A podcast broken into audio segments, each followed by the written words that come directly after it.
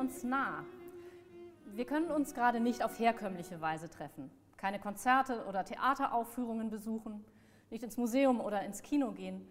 Uns fehlen gemeinsam gemachte, geteilte Erfahrungen. Wir von der Staatsoper Hannover haben uns gefragt, können wir uns trotzdem nah sein? Und wir beantworten diese Frage mit Ja. Wir sind uns nicht auf gewohnte Weise nah, aber wir können einander doch begegnen und wenn eben auf diesem Wege, im digitalen. Herzlich willkommen also im Online-Spielplan der Staatsoper Hannover. Herzlich willkommen, Kilian Fröhlich, Cellist im Niedersächsischen Staatsorchester Hannover. Ich freue mich sehr, hier zu sein. Mein Name ist Swantje Könecke. Ich bin Konzertdramaturgin hier am Haus.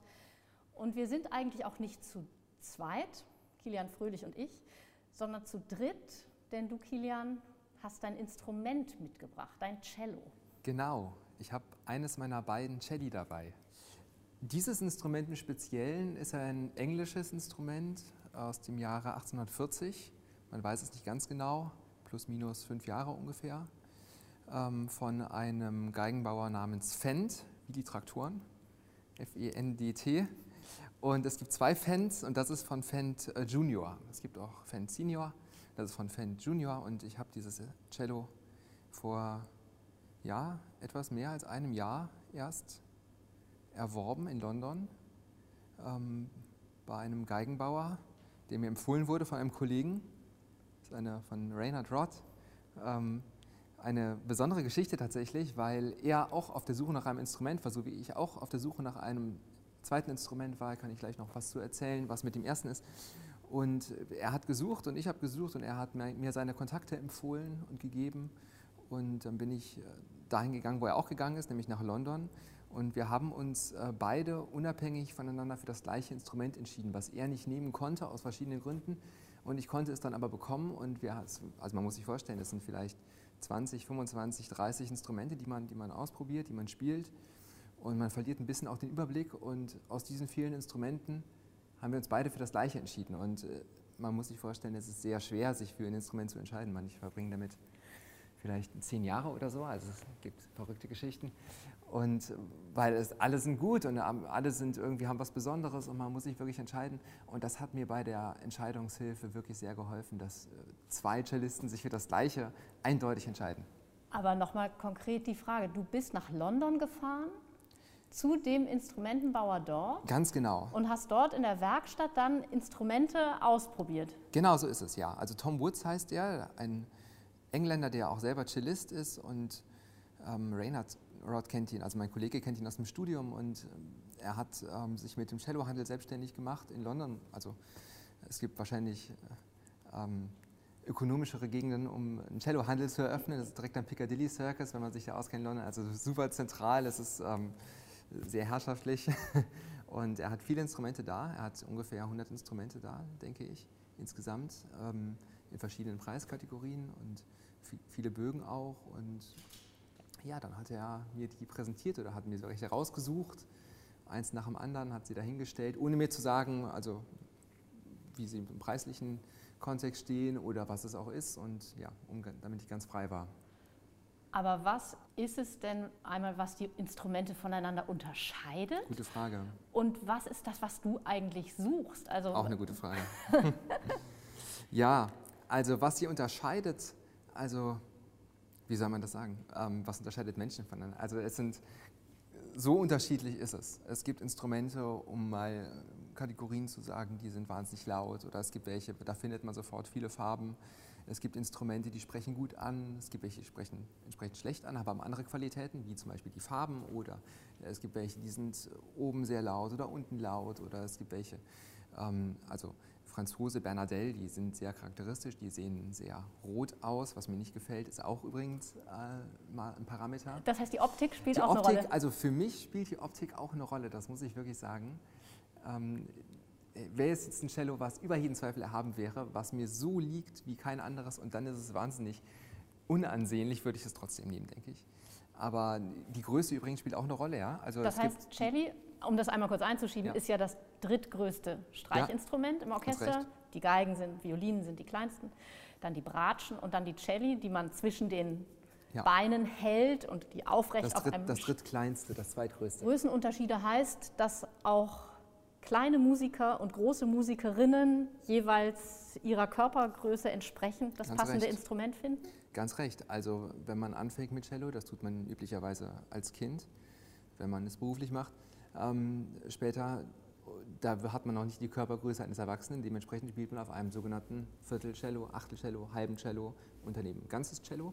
Und auch bei den ganzen Celli gibt es unterschiedliche Mensuren, das heißt die unterschiedliche Griffweite, aber nicht nur das, auch der Korpus an sich, die Griffweite hat mit dem Korpus ja nichts zu tun, auch der Korpus an sich hat große Unterschiede. Also mein anderes Cello zum Beispiel ist viel größer als das Cello, was ich hier jetzt gerade liegen habe.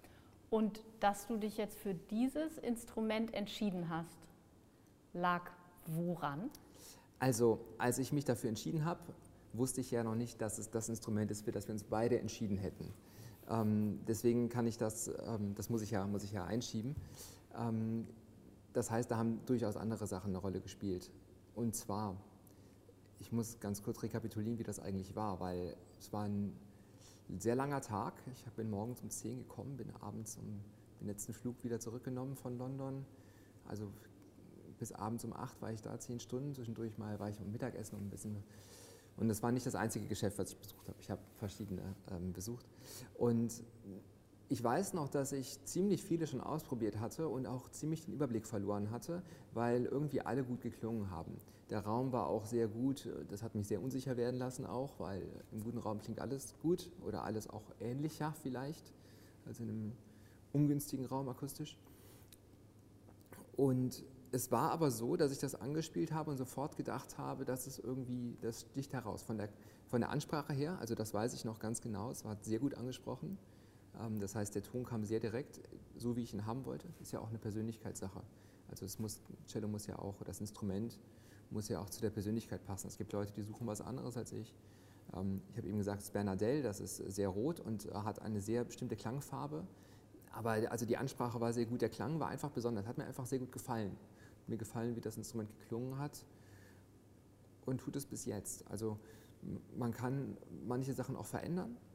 Ja, also wie man sich als Mensch ja auch zum Beispiel verändern kann, hat der Geigenbauer Tom Woods hat mir das auch erklärt. Er hat gesagt, man kann Menschen bestimm, bestimmtes äh, Stück weit ändern, aber man kann den Charakter nicht ändern.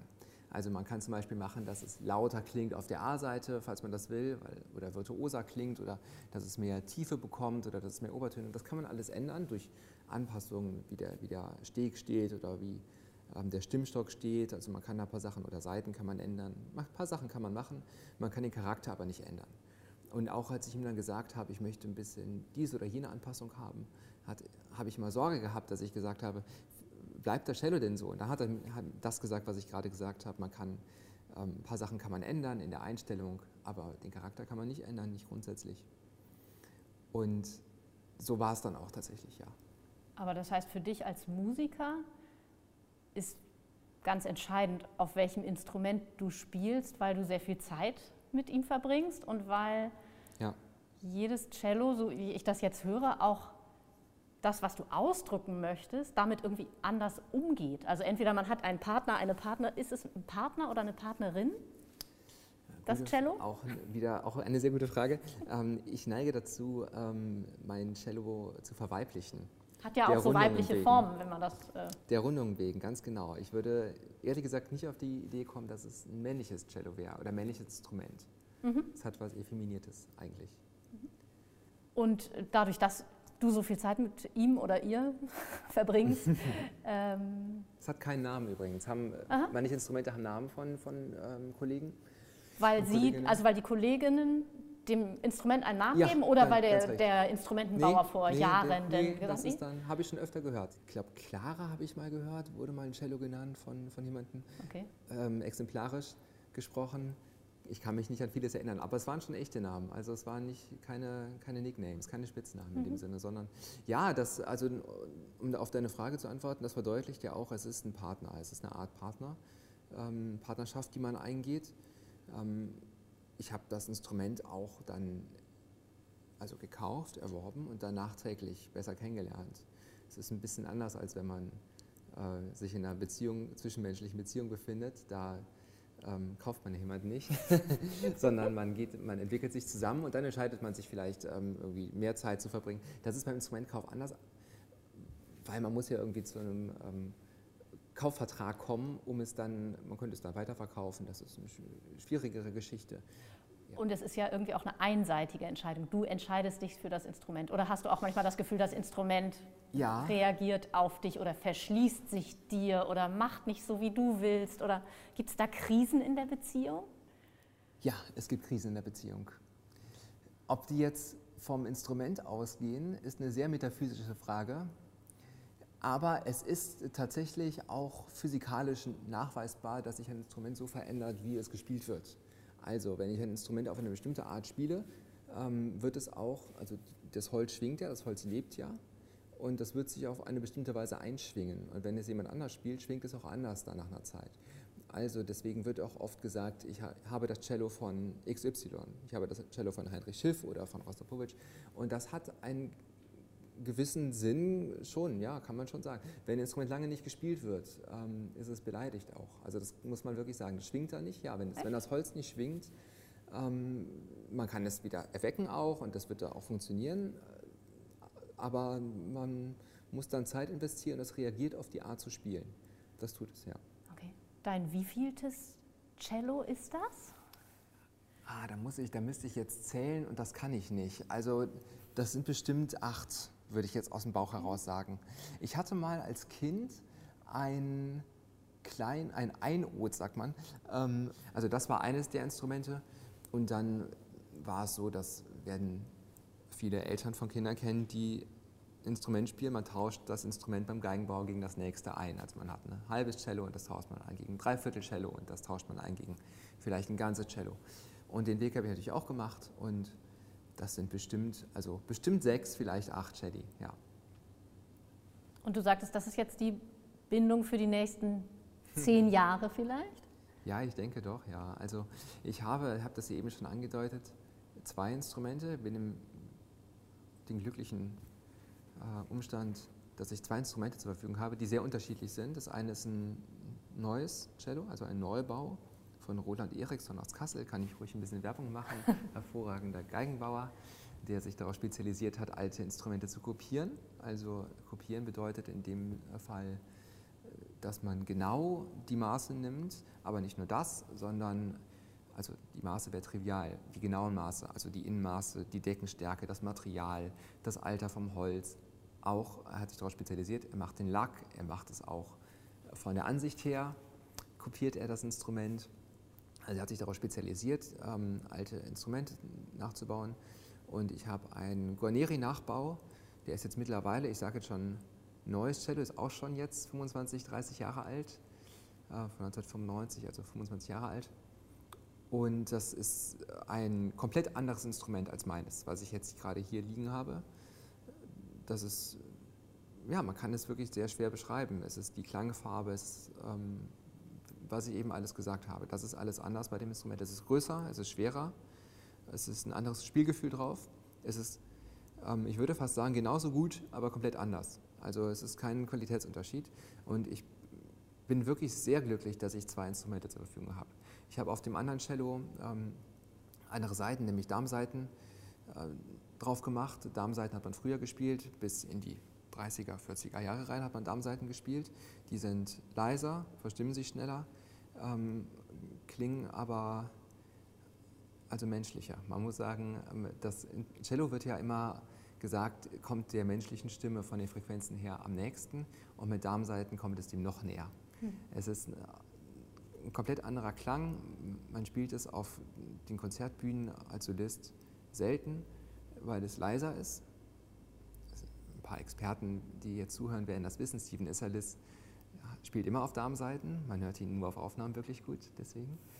Ähm, und auch im Kammermusik und Orchester ist es relativ unpraktisch, es verstimmt sich sehr schnell, man kann sich daran gewöhnen. Die Seiten haben auch, sind ein bisschen grober, man muss sich an Spielgefühl gewöhnen.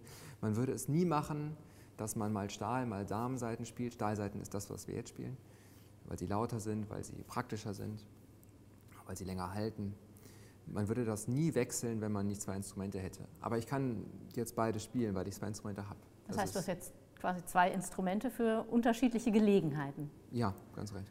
unterschiedliche Und Gelegenheiten. Das, was jetzt hier bei uns äh, mit dabei ist, ist das, was du auch hier im Orchester spielst? Das spiele ich im Orchester, das spiele ich im Moment eigentlich äh, die meiste Zeit.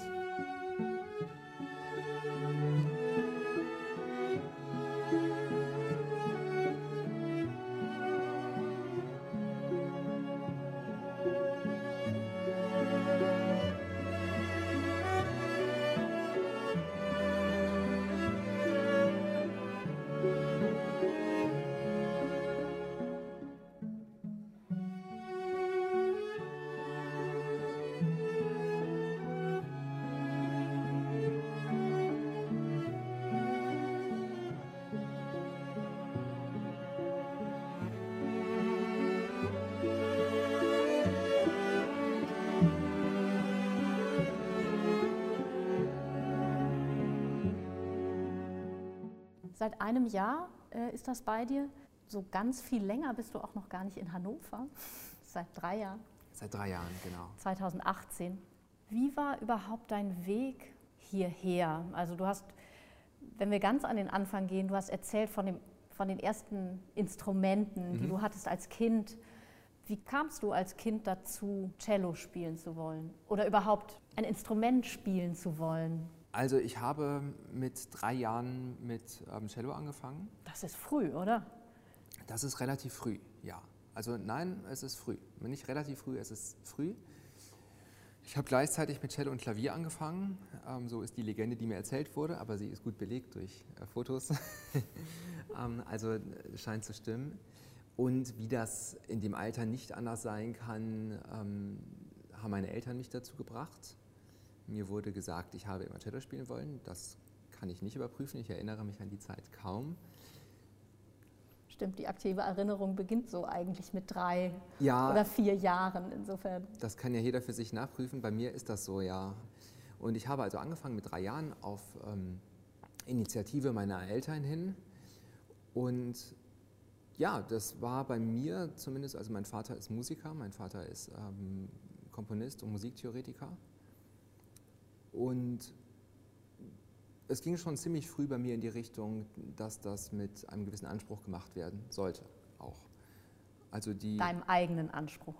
Meinem eigenen Anspruch ähm, wahrscheinlich auch auf eine bestimmte Weise, aber auch dem Anspruch meiner Eltern. Das muss man wirklich so sagen. Das war, also die Direktive der Erziehung hat schon darauf abgezielt, ähm, das mit einem potenziell oder dann auch wahrscheinlich werdenderen beruflichen Hintergrund zu machen.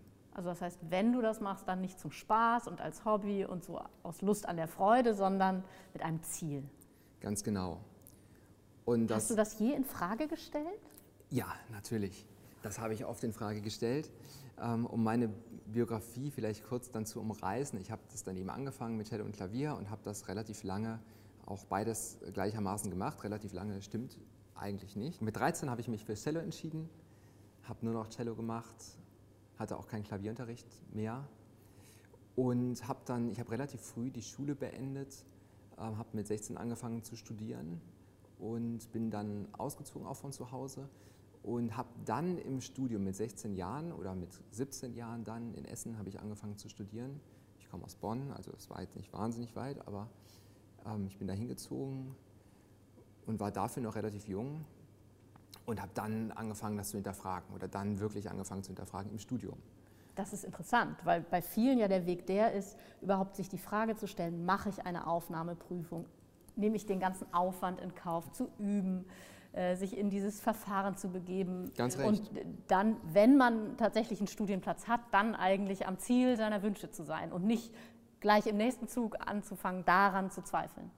Ganz genau so ist das. Ähm, das habe ich auch festgestellt. Und mein Weg war eben äh, dieser Weg und es war ein Weg mit Umwegen, sagen wir mal so. Mhm. Also die Umwege haben da natürlich in der Sinnfrage bestanden und ich habe, muss ich sagen, wirklich wenig ähm, konstruktiv gearbeitet in der Zeit, als ich mit Studieren angefangen habe. Also ich habe vieles äh, das nachgeholt, was ich dann vielleicht früher nicht gemacht habe. Nämlich? Und das, ist, das, sind vielfältige Sachen, das äh, kann, äh, da kann sich jeder seine eigene Vorstellung drüber machen, was das alles ist, was man so zwischen vielleicht 13 und 20 macht, wenn man nicht äh, sehr viel übt. Ja. Und das habe ich dann alles nachgeholt. und war dann tatsächlich auch kurz davor, das Studium zu beenden. Also mir wurde das nahegelegt auch von, von Lehrern, ähm, dass es vielleicht nicht das Richtige sei, weil ich ja ganz offensichtlich nicht wirklich bei der Sache sei, was völlig richtig war. Ähm, würde ich selber, wenn ich mein Lehrer wäre, auch so sagen. Das war genau die richtige Ansage. Und ich habe dann den Lehrer gewechselt, bin zum Lehrer gegangen, bei dem ich äh, viel früher schon mal war, nach Saarbrücken nämlich, und habe dann ganz langsam angefangen, nicht nur zu arbeiten, nicht nur handwerklich zu arbeiten, sondern mich auch musikalisch zu interessieren. Denn ähm, als ich die ganzen Jahre lang, seit ich drei war, das gemacht habe, man wird dann natürlich relativ schnell relativ gut auch, zumindest, äh, also gut ist ja immer eine relative Sache und gut im Vergleich zu Altersgenossen, die ja vielleicht erst mit sieben, acht anfangen. Ähm, manche, also hervorragende Cellisten und Musiker fangen mit zwölf an oder noch später. Also ähm, da war ich schon, hatte ich schon einen relativ großen Vorsprung und in all dieser Zeit war das vor allem eine handwerkliche Sache für mich, in der ich äh, sehr gut war und die mir deswegen auch Spaß gemacht hat weil ich handwerklich sehr gut war, bis zu einem bestimmten Punkt. Und äh, Musik im, sagen wir mal, intellektuellen Sinne hat mich, oder auch im ästhetischen Sinne, hat mich eigentlich, äh, muss ich äh, rückblickend sagen, gar nicht so interessiert. Das hat dann viel später angefangen, dass ich mich mit Musik der Sache wegen beschäftigt habe und dass ich auch Aufnahmen gehört habe, dass ich also Sachen, die für viele Kinder oder Jugendliche ähm, ganz normal sind und die darin auch einen Wert an sich sehen. Den habe ich da gar nicht gekannt oder kennenlernen wollen, sondern für mich war eher das Handwerkliche und in etwas gut zu sein das Wichtige. Und das habe ich dann äh, später ähm, entwickelt und festgestellt. Und dann von Saarbrücken, da habe ich dann einen Abschluss tatsächlich gemacht, nach vielen Studienjahren. Den habe ich in Essen nicht gemacht. Und habe dann noch weiter in Frankfurt studiert und von da aus bin ich dann ähm, Akademist, also das bedeutet Praktikant in der Deutschen Oper in Berlin geworden. Und das waren Kardinalserlebnisse, die ich da erlebt habe, weil da habe ich ähm, vor allen Dingen auch zuhörend übrigens, also nicht unbedingt nur spielen, sondern auch zuhörend, ähm, ganz tolle Erlebnisse gehabt. Mit unserem ehemaligen äh, Generalmusikdirektor Reposic habe ich eine Tosca gehört. Die erste Tosca, die ich gehört hatte bis dahin, und das war ein überwältigendes Erlebnis. Ziemlich spät, also da war ich 25, 26.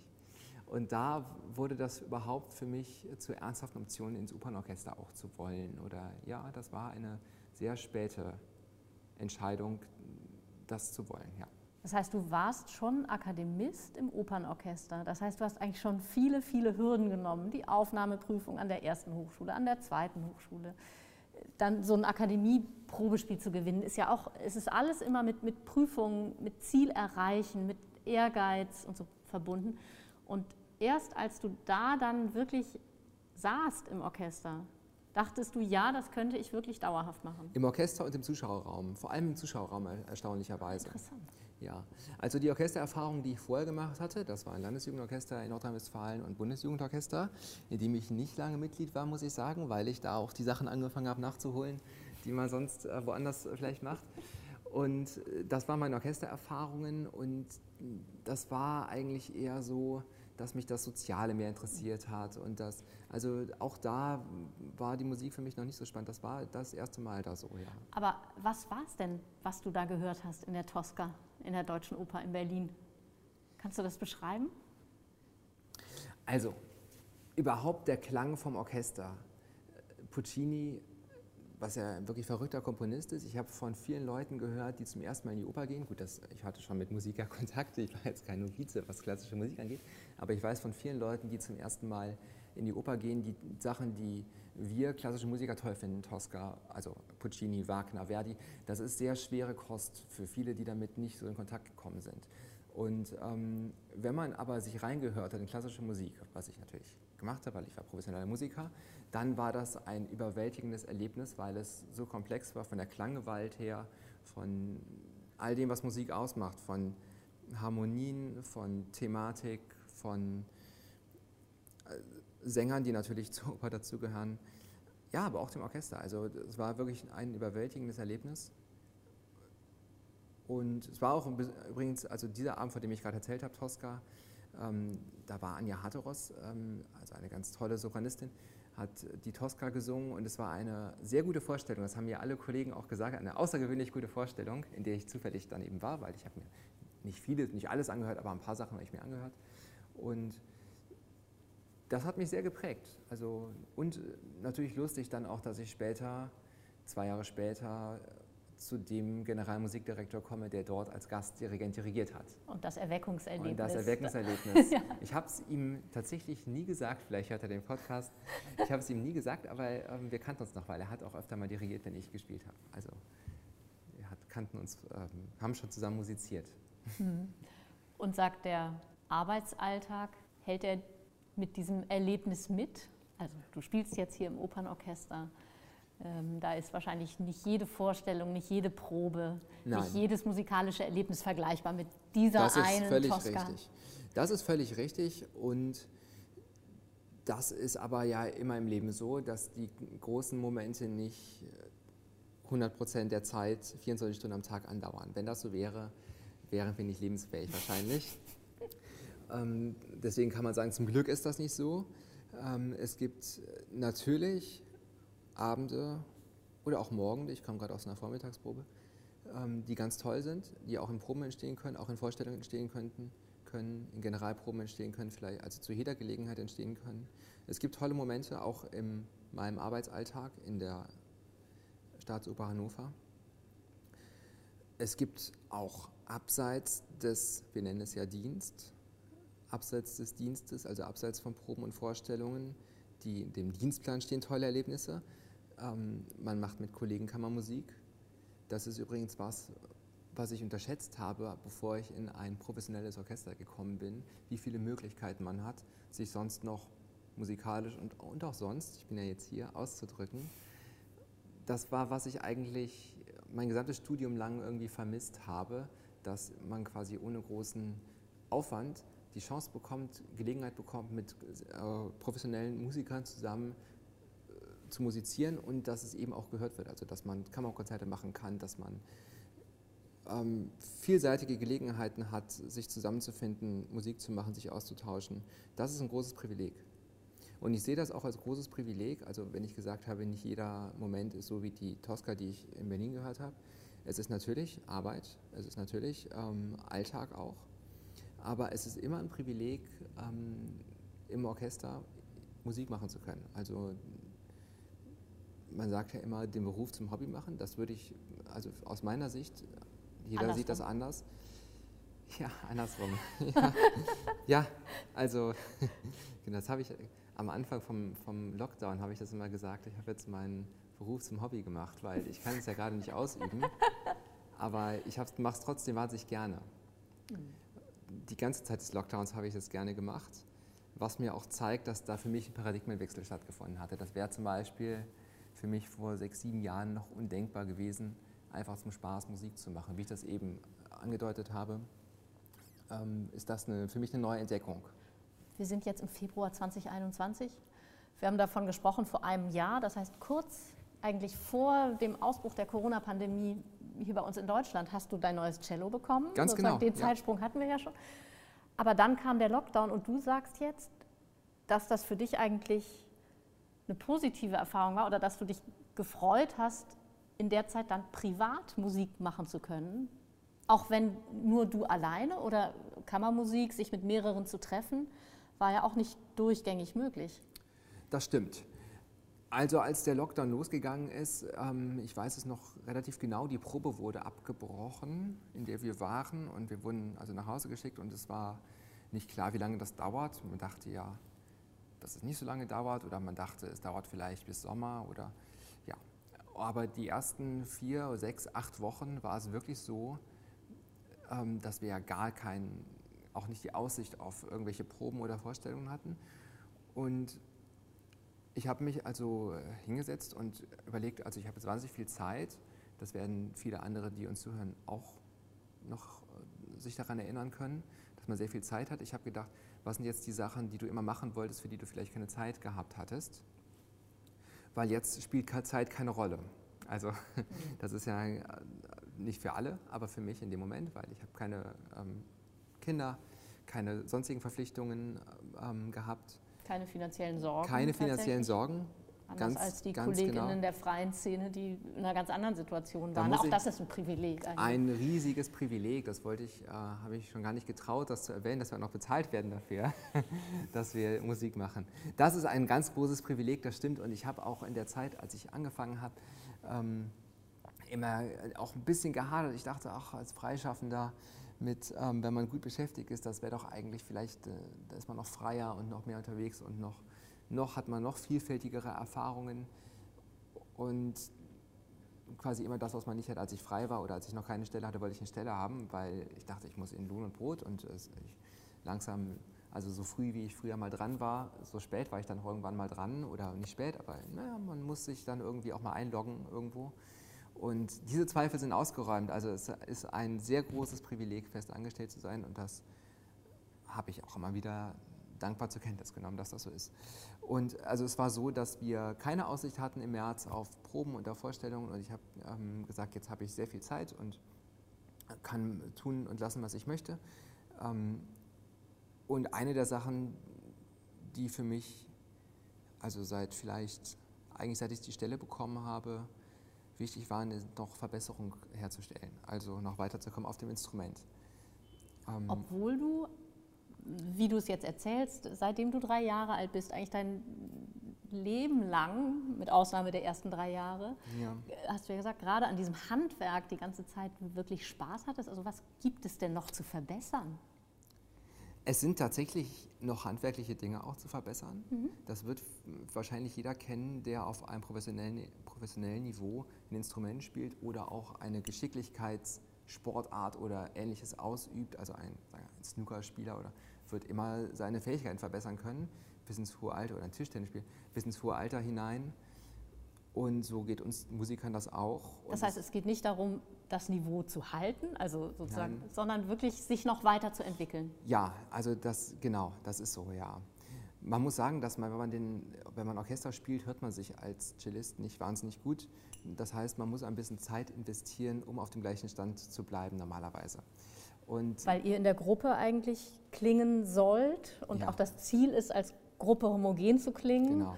Und es eben gar nicht darum geht, dass du, Kilian Fröhlich, alleine besonders äh, gut bist, sondern dich einfach gut, gut mischst, dass Genau. ihr gemeinsam gut klingt. Ganz genau, dass sich der Klang gut mischt, dass man sich gut integriert, dass man gemeinsamen Klang findet als Archetypus eines guten, einer guten Instrumentengruppe im, im Orchester möchte man einen guten gemeinsamen Klang entwickeln. Und das heißt, man muss Zeit investieren, um auf dem gleichen Stand zu bleiben, weil man hört sich nicht sehr gut und das Hören ist schon sehr wichtig, weil man weiß ja nicht, was man macht. Also wie, was gewöhnt man sich an, während man sich nicht hört, die vielen Stunden in den Proben und Vorstellungen.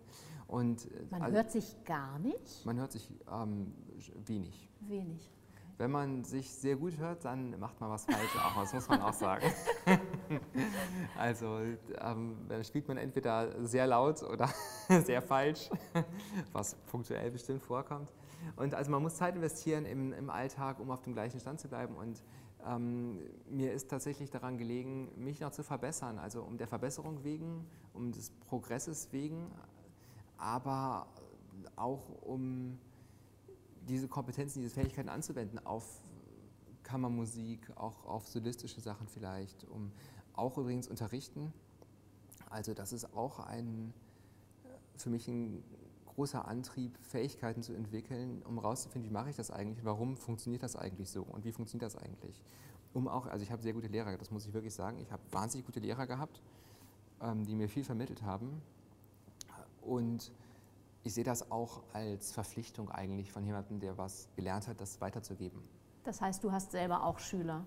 Ich habe aktuell leider keine Schüler, ich habe aber viel unterrichtet in meinem Leben schon. Ich habe mir lange nicht mehr zugetraut, ähm, Schüler quasi von Anfang an zu unterrichten, weil mir die Verantwortung äh, sehr groß war und ich nie das Gefühl hatte, ihr gerecht werden zu können, weil ich eben gar nicht so genau weiß, warum ich manche Sachen mache, wie ich sie mache.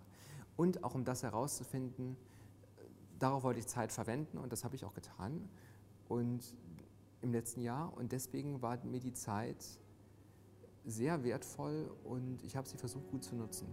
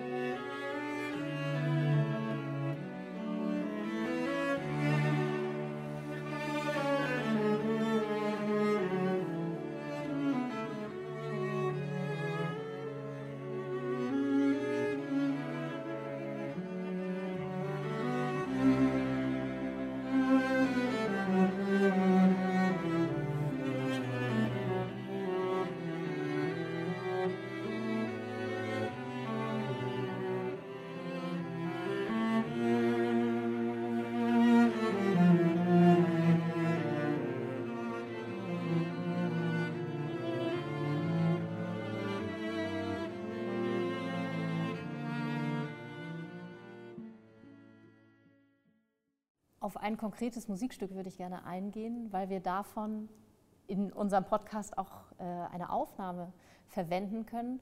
Und zwar ein Stück, was ihr als Cellogruppe spielt, eingespielt habt, und zwar in ganz verschiedenen Versionen. Das ist die Pavan von Gabriel Fauré, eigentlich für Klavier und Chor ursprünglich geschrieben.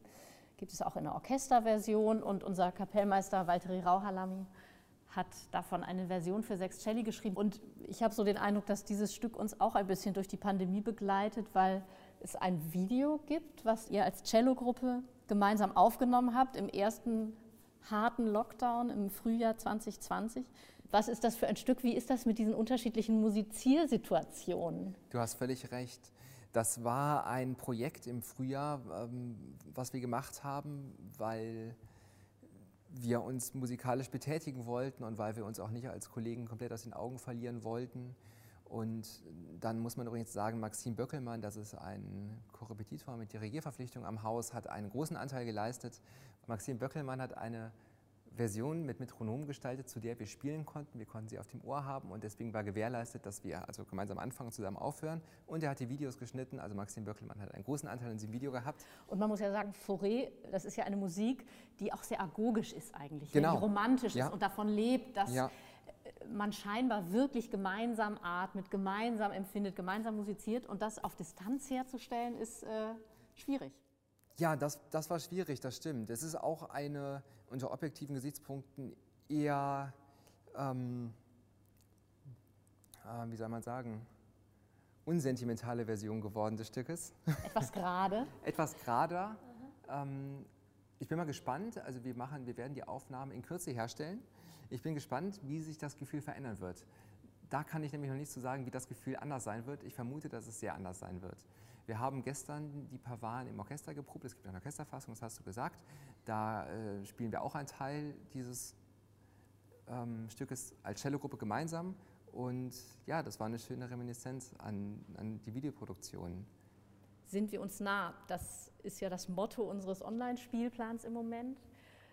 Und die Frage geht auch in die Richtung, wie sich das eigentlich mit der Nähe zum Publikum verhält. Also sind wir unserem Publikum nah? Wir versuchen durch so etwas wie diesen Podcast den Kontakt zu ihnen herzustellen, aber trotzdem vermissen wir einander, glaube ich. Und die andere Frage, wie ist das bei euch im Orchester? Seid ihr euch nah? Du hast schon erzählt von Kammermusik, die man zusammen macht. Aber wie empfindest du das in dieser Lockdown-Zeit? Sind wir uns nah im Moment? Was sind die Wege, auf denen wir uns nah sein können? Ja, das ist eine Frage, auf die es wahrscheinlich viele subjektive Antworten gibt.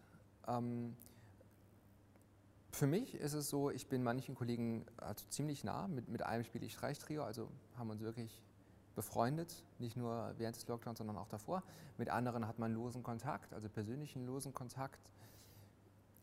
Die Cello-Video-Sache war natürlich äh, kontaktstiftend weil man musste sich abstimmen, wer spielt was und wann wird das überhaupt gemacht und bis wann und wer hat noch nicht und wer sollte jetzt mal und, und so weiter. Und das war wirklich schön. Man muss konstatieren, dass man die Leute ein bisschen aus dem Blick, die Kollegen ein bisschen aus dem Blick verliert. Die Kollegen aus dem Orchester, ähm, manche zumindest mir ist auch aufgefallen manchmal, ich weiß gar nicht, wie es ihm oder ihr geht und mal angerufen oder mal geschaut, oder, weil das könnte ja alles sein. Zu diesen Zeiten weiß man ja im Speziellen nie, was mit den Leuten ist. Es könnte ja gravierendes oder weniger gravierendes vorgefallen sein und manchmal man den Impuls und fragt an, was ist eigentlich los bei dir. Aber man hat natürlich im Tagesgeschäft, ich meine, man muss sagen, wir sehen, wir beginnen auf den Tag zusammen, das stimmt nicht ganz, aber um 10 Uhr fangen wir an zu proben manchmal, aber vor allem beenden wir den Tag auch oft zusammen, also Vorstellungen gehen, das werden die Zuschauer ja auch wissen, oft bis in den späten Abend rein und am nächsten Morgen hat man wieder dann auch früh Probe. Das heißt, gefühlt fängt man den Tag an und äh, vor allem beendet ihn zusammen an vielen Abenden in der Woche. Und da ist natürlich eine andere Nähe möglich und da bekommt man mehr mit voneinander, weil es ist schon so, dass viele Leute sich ja seit 30 Jahren 40 Jahren kennen im Orchester auch. Ich bin da, komme da ja neu dazu. Also In dem Jahr, wo ich dazu gekommen bin, sind manche andere, ich glaube 10, 12 Leute, also wahnsinnig viele Leute verhältnismäßig neu dazugekommen. 10 Prozent des Orchesters sind in diesem Jahr ausgetauscht worden, beziehungsweise neu dazugekommen. Und auch unter uns ist eine äh, gewisse Verbindung, eine gewisse bestimmte Verbindung, was alle haben, die zur ähnlichen Zeit ins Orchester gekommen sind. Also man ist schon auf eine besondere Weise verbunden. Man ist sich auch unter Nicht-Corona-Bedingungen ja sehr nah im, im, Graben und man verbringt einfach lange Zeit äh, miteinander. Und auch Zeit, die dafür da ist, um auch musikalisch genau. nah zu sein, ja, um genau. wirklich gemeinsam zu klingen und was wir vorhin auch hatten, um, um in einer Gruppe zu verschmelzen, um ähm, wirklich gemeinsam auch äh, etwas herzustellen. Genau, und man hat Differenzen, natürlich hat man Differenzen auch mal, man hat Konsens, man hat alles Mögliche. Man hat mal solche und solche Zeiten und es geht wie alles wellenförmig auf und ab. Das kann ich auch nach drei kurzen Jahren schon sagen. Dreieinhalb sind es übrigens. Also nach dreieinhalb kurzen Jahren schon sagen. Und jetzt in der Corona-Zeit ist natürlich der Kontakt ähm, weniger geworden, zum Publikum auch.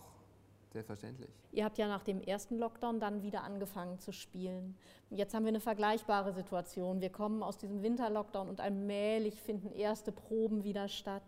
Ähm, und wir versuchen uns vorzubereiten für die Zeit nach dem Lockdown.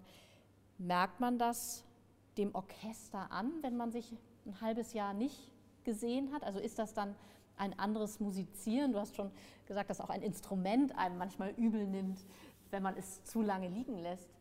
Wie ist das mit so einem Orchester als Klangkörper? Also ja, das ist eine Veränderung wahrzunehmen. Wir haben jetzt drei Proben gehabt seit dem Neubeginn wie lange auch immer dauert, der Neubeginn erstmal. Und Kammermusik kann man ja immer spielen, in kleinen oder größeren Besetzungen. Orchester spielen hat keiner von uns getan seit dem letzten Lockdown. Das heißt, ähm, für jeden von uns ist die Situation ungewohnt, jetzt wieder als Orchester zu funktionieren. Und das merkt man schon.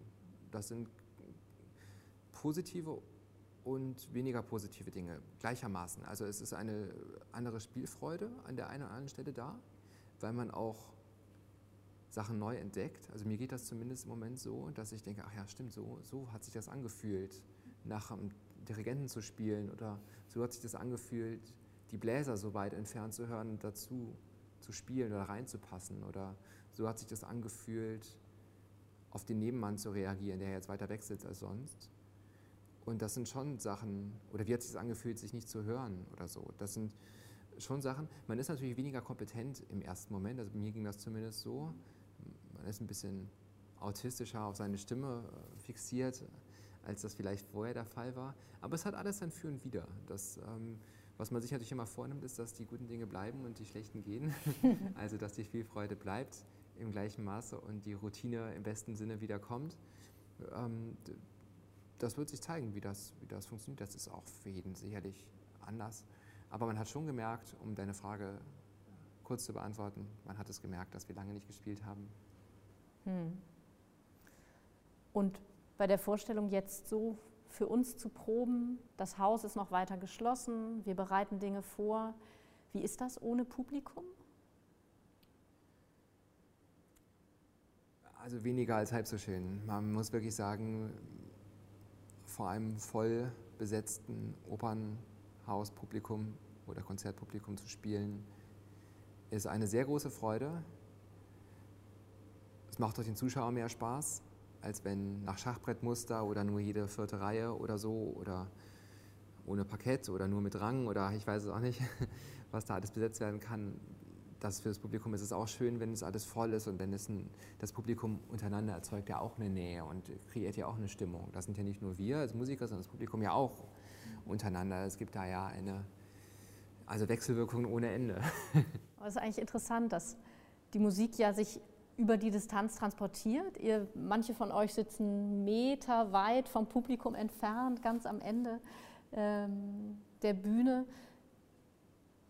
Und trotzdem erreicht man ein Publikum, das hoch im dritten Rang sitzt und äh, sozusagen diese Distanz, die da de facto physikalisch besteht, schmilzt zusammen über den Ton der einmal quer durch den Raum geht. Also so, als äh, dass man sich wirklich ganz nah kommt, nur darüber, dass der eine den Klang spielt und der andere es hört und beide empfinden was und man hat sogar das Gefühl, in besonders schönen Momenten empfindet man möglicherweise wirklich das Gleiche. Ich würde gerne ausführlich antworten, aber du hast es so gut gesagt, ich kann es in allem äh, nur bestätigen. Es ist äh, genauso, wie du sagst.